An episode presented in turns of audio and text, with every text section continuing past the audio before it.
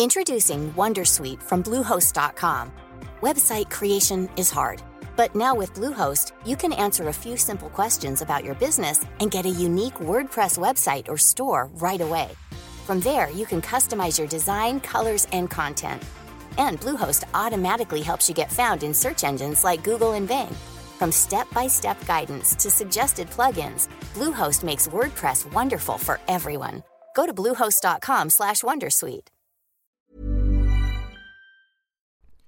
The Coffee on the Road 110. A últimas fechas he visto a muchas personas desconsoladas, tristes, sin esperanza, y me parece que me incluyo, tras los múltiples anuncios de medios impresos, poniendo una pausa a sus operaciones en papel, una pausa que por cierto en muchos casos será definitiva. Pero estoy convencido que por lo que más debemos sufrir no es tanto por el papel, sino directamente por el periodismo, que con el cierre del papel, que con la desaparición del papel, se terminará yendo. Ya entraré en detalle a ello. Antes de hacerlo, quiero agradecerles por la extraordinaria respuesta al curso de creación de marca personal que estoy impartiendo junto con Mario de la Rosa. Son más de 65 inscritos a este curso y se han metido desde altos directivos de empresas hasta estudiantes, periodistas, creadores de contenido, directores comerciales. Estoy muy contento por ello, lo quería compartir con ustedes. Si aún quisieran, solamente se han perdido de dos o tres sesiones, dependiendo de cuando escuchen este podcast, pueden escribir escribirme a maca.storybaker.co, así sin M, maca.storybaker.co. Los espero por allá y si no, muchas gracias por escuchar esta mención que tiene que ver con lo mismo, con la comunidad que ustedes y yo estamos creando. Sin esta comunidad esos resultados no hubieran sido posibles. Muchas gracias. No llores por el papel, llora por el periodismo que se va. Así se titula este texto que voy a analizar a profundidad también en audio, también en este podcast. A estas alturas no hace falta preocuparse por el papel, ya se los decía, ni siquiera ante el coronavirus. Su futuro no encontrará un salvador en el camino ni una tendencia que lo mantenga vigente. Su uso será ocasional, aunque quizás más valioso en el fondo porque será de colección. Quien pague no esperará un artículo cualquiera ni una foto de archivo. Quien pague estará esperando una edición única, una edición especial sobre algún suceso que amerite será un objeto para atesorar. El papel en su retiro, créanme, estará bien. Tendrá todavía sus momentos de lucimiento que, aunque esporádicos, nos permitirán recordar lo que algún día fue.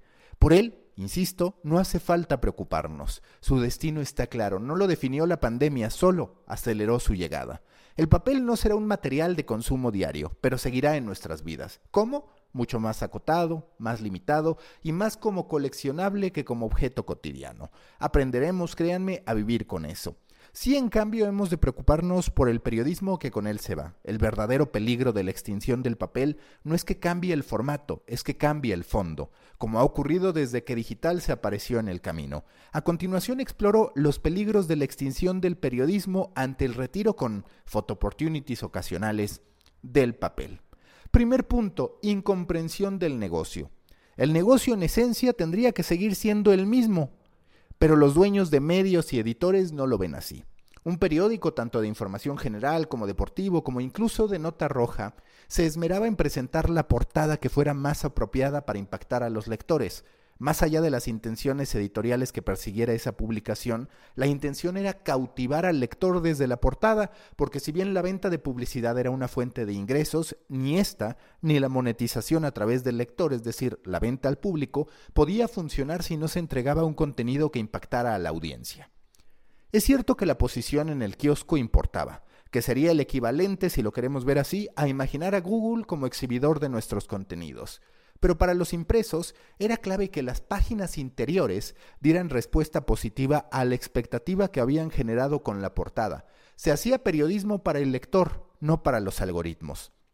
De pláticas que he sostenido con editores de medios que tienen tanto plataformas impresas como digitales, extraigo la preocupante conclusión de que ellos siguen viendo al papel que se muere como el conducto premium de sus esfuerzos y a digital como una plataforma que hay que atender desde la urgencia de clics al costo que sea, por cierto, y desde la venta de banners. Así funciona el negocio, aseguran. Para una gran mayoría, digital, sin que importe o no la supervivencia del impreso, es un vertedero de contenidos rápidos que entretienen y que generan una reacción inmediata más allá de lo que pueda aportar o no a la construcción de un modelo editorial.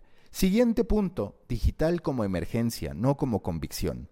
Ante el primer punto podríamos asumir que el cierre de las ediciones impresas llevará a que esos procesos más estructurados de generación de contenido se trasladarán a digital, pero esa conclusión omite el hecho de que a muchos de los publishers impresos la transición los toma mucho más por la fuerza que por convicción, lo que representa que en su salto a digital no priorizarán su interés por trasladar el buen periodismo, o cuando menos el periodismo que respeta procesos, sino su propia supervivencia, y eso implica reducir costos de operación en aras de una eficiencia que los lleve a ganar más dinero con menos recursos. El plan de acción cuando se pretende sacar dinero de donde sea no pasa habitualmente por la conquista del lector, sino por la conquista de los algoritmos y redes para llevar a un usuario al costo que sea, a costa de lo que sea, a nuestro sitio. Ya ahí lo impactamos con cuanto anuncio se pueda para que el esfuerzo en digital valga la pena. Punto número 3. De lo barato a lo premium. Hay una máxima en marketing que indica que tus productos deben partir de lo aspiracional para después, si así lo decides en aras de la masificación de tu marca, poder colocarlo a un precio más accesible para los consumidores. Pero lo que se pretende con digital, a partir de la práctica miope de haber visto el papel como el producto premium y el punto com como el vertedero de notas que diera dinero como fuera, es que ese proceso se invierte que lo barato salga caro, o cuando menos que eso que nunca representó ni calidad ni un compromiso editorial se termine transformando en una razón para que la gente pague por ello. Ese viaje que pretende reposicionar lo que durante años fue golpeado pasa tanto por los impresos más relevantes de México como el Universal y el Reforma, hasta los impresos regionales que hoy se preguntan cómo harán para monetizar. La mayoría, ante un crucigrama de tan difícil respuesta, se termina inclinando por el dinero fácil, aunque no escalable, importante advertirlo, y dependiente de formas de monetización que en cualquier momento pueden cambiar a partir de las decisiones que tomen las plataformas. Tanto si funciona como si no, la adopción de ese modelo se tratará de un paliativo y no de una solución definitiva porque por más llegada que se dé de lectores a partir de titulares engañosos y de contenidos que provoquen una reacción inmediata, el proceso de conversión de usuario ocasional en un lector que como mínimo entregue su nombre y correo electrónico se verá inconcluso y posiblemente golpeado para siempre a partir de la mala sensación que podría dejar esa experiencia. Si bien Reforma mantuvo, pese a que para muchos aquello iba a significar su muerte, su esquema de acceso exclusivo para suscriptores con ciertos contenidos abiertos para atraer nuevos, aquella decisión afortunada en su esencia porque pretendía advertir que sus contenidos ameritaban el cobro al lector, no estuvo respaldada por años en la entrega de un diferenciador con respecto a lo que publicaba en el periódico, lo que llevó a que se rompiera un esquema que bien aplicado hubiera sido un auténtico parteaguas por lo oportuno, para los medios en México y Latinoamérica. Cobraban por contenido premium en digital, check, acierto, pero no cumplían con el delivery, epic fail. Siguiente punto, el buen contenido es más que texto. Tan urgidos estamos de periodismo que pretendemos que los lectores apoyen nuestros proyectos solo porque tenemos a reporteros en el frente cuando nadie más lo está haciendo. El objetivo es loable. Hacer buen periodismo en un entorno de fast content y fast monetization merece reconocimiento por el simple hecho de apostar por ello. Pero cuando a la persona, que es lo que en esencia es un lector, por obvio que parezca, llega a la encrucijada de optar por una serie de investigaciones periodísticas que no presentan más que una serie de datos y algunas narrativas atractivas, o pagar por alternativas de entretenimiento que en primera duran mucho más que un artículo a profundidad, que son mejor presentados y que pueden consumir acompañados por otras personas como Netflix o como Spotify en sus incipientes experimentos para socializar la experiencia de escuchar audio, es natural que la persona, que insisto, siempre va antes que el lector, termine optando, termine prefiriendo por invertir su dinero en otro tipo de servicios. El buen periodismo, o cuando menos, como lo he escrito líneas arriba, el periodismo con procesos, suele estar encapsulado en las intenciones idealistas de periodistas, pero en digital, donde muchos periodistas desconocen de tecnología y de tratamiento gráfico y donde la gran mayoría de los medios dependen de empresarios y personal de ventas, la alternativa de invertir en el desarrollo de tecnología o cuando menos en la adopción decidida de ella y en procesos de creación gráfica, que por cierto sí que formaban parte de las revistas y periódicos, se convierte en un derroche que a su juicio no se pueden permitir. El texto por sí solo no va a ganar la batalla. Hace falta el aprovechamiento cuando se tiene o la adopción cuando no se tiene de una plataforma poderosa que permita experimentar con formatos y el establecimiento de procesos para que el contenido premium sea presentado como tal a partir de la presencia de elementos gráficos que enriquezcan y no solo ilustren, como ocurre en el 99% de los casos en digital, el contenido del que se está hablando.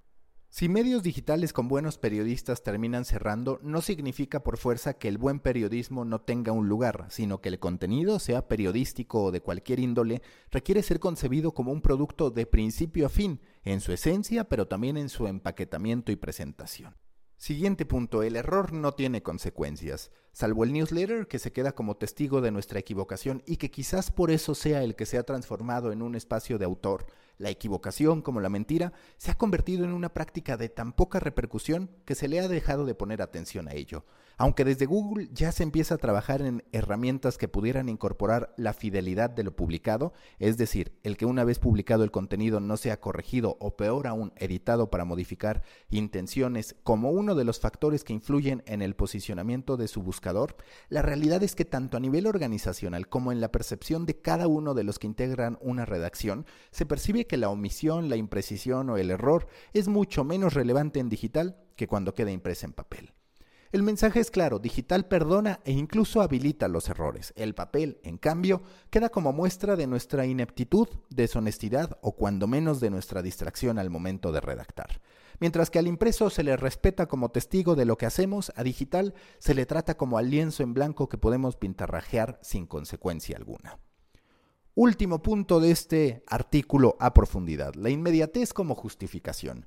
Cuando no es el modelo de negocio, que como lo he dicho la mayoría enfocan a monetización vía programático, venta de display en general, es el entendimiento de que en digital o sales primero o mejor no sales. Y aferrados a esa bandera, los medios habilitan el que un tema que para la edición impresa hubiera sido tratado con sumo cuidado, en digital sea tratado como una carrera contra el tiempo en la que importa más la reacción inmediata que la calidad del contenido que se va a exponer. Si la pulcritud del texto es secundaria, la edición gráfica es inexistente y las interrogantes respecto al formato que se utilizará son tan degradadas en la escala que se envían al nivel de las ociosidades. No debemos sufrir por el papel, ha cumplido con creces sus deberes y seguirá haciéndolo siempre que la circunstancia lo amerite. Entre más digitalizados estamos, más abiertos nos encontramos a adquirir productos de colección que nos recuerden quiénes somos y sobre todo de dónde venimos. Hasta la fecha, no hay quien se sienta más orgulloso de estar en la portada de un sitio de entretenimiento en digital que en la portada de un impreso. Esa sensación se mantendrá. Si se quiere ser optimista, hasta volveremos a darle su verdadero valor al papel. Lo que sí debe alarmarnos es que el periodismo de procesos se ahogue en medio de los banners sin descanso y de los millones de visitas de pisa y corre. Los newsletters, los podcasts bajo ciertos estándares y los muros de pago no son necesarios solo para explorar alternativas de monetización son necesarios para que sobreviva el buen periodismo, o al menos, insisto que eso ya es ganancia, el periodismo de procesos y propuesta. Lo difícil es que quienes trataron la publicación de contenidos como un mercado de baratijas en digital puedan transformar esa misma vendimia en una experiencia de una calidad tan alta como para que la gente entienda que el tianguis es ahora una boutique de contenidos. Una transformación que suena imposible para cualquiera. Yo no lloro por el papel, lloro por el periodismo que con él se va. Hasta aquí mi análisis a profundidad sobre este tema que nos termina doliendo a todos y la convicción de que hace falta generar los procesos para que el buen contenido llegue a nuestros ojos, a los de nuestros usuarios y también a este modelo de negocio que pareciera haber estado peleado, pero es solamente porque nosotros decidimos ver el lado del negocio que era más cómodo, que era más fácil y claramente lo fácil no pasa por hacer buen contenido. De ahí que nosotros nos inclináramos por el camino equivocado, teniendo la alternativa de una ruta directa, de una ruta sólida en la construcción de buen periodismo, nos fuimos hacia el otro lado y ahora pagamos las consecuencias. Recuerden que los espero en Proyecto Morona, grupo en Facebook para pequeños creadores de grandes ideas. Somos ya más de 700. Los espero también en el company page de LinkedIn. Somos más de 1429. La pueden encontrar como Storybaker y también en el canal de Telegram de The Coffee Podcast, que también sigue creciendo. Muchísimas gracias y nos escuchamos muy pronto. ¿No te encantaría tener 100 dólares extra en tu bolsillo? Haz que un experto bilingüe de TurboTax declare tus impuestos para el 31 de marzo y obtén 100 dólares de vuelta al instante. Porque no importa cuáles hayan sido tus logros del año pasado, TurboTax hace que cuenten. Obtén 100 dólares de vuelta y tus impuestos con 100% de precisión, solo con Intuit TurboTax. Debes declarar para el 31 de marzo. Crédito solo aplicable al costo de la presentación federal con TurboTax Full Service. Oferta sujeta a cambios o cancelación en cualquier momento.